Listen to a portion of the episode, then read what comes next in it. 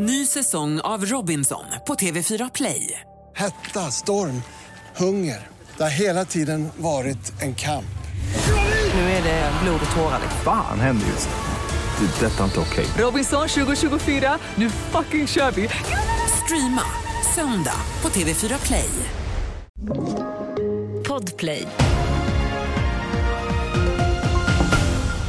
Här är senaste nytt som börjar med att en kvinna i 20-årsåldern har avlidit efter att hon blivit överkörd av en dumper på LKAB i Kiruna i natt. Enligt NSD ska kvinnan ha varit på väg på rast när olyckan inträffade. Hon fördes till sjukhus och enligt företaget har inblandad personal fått krishjälp och samtalsstöd. Utrikesdepartementet bekräftar att 80 svenskar har fått tillstånd att evakuera från Gaza idag. Över 500 svenska medborgare eller personer med svenskt uppehållstillstånd har hört av sig till UD och bett om hjälp att lämna Gaza. UD kontaktar nu de 80 personer som fått tillstånd att lämna. Risken för ett vulkanutbrott på Island ökar. Enligt Islands meteorologiska institut flyter magma i en 15 kilometer lång spricka 800 meter under jorden alldeles utanför Grindavik. Människor evakueras från de mest kritiska platserna och Islands president sa i ett tv-tal igår att hela samhället nu måste vara förberett på ett utbrott.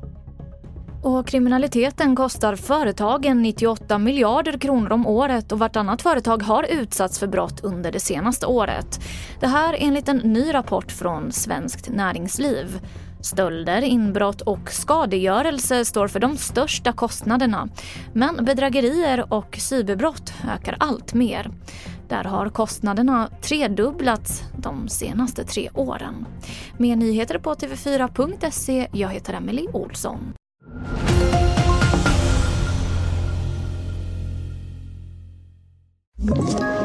Ett poddtips från Podplay. I podden Något Kaiko garanterar östgötarna Brutti och jag, Davva, dig en stor dos skratt. Där följer jag pladask för köttätandet igen. Man är lite som en jävla vampyr. Man har fått lite blodsmak och då måste man ha mer. Udda spaningar, fängslande anekdoter och en och annan arg rant. Jag måste ha mitt kaffe på morgonen för annars är jag ingen trevlig människa. Då är du ingen trevlig människa, punkt. Något Kaiko, hör du på Podplay. Därför är gardinerna.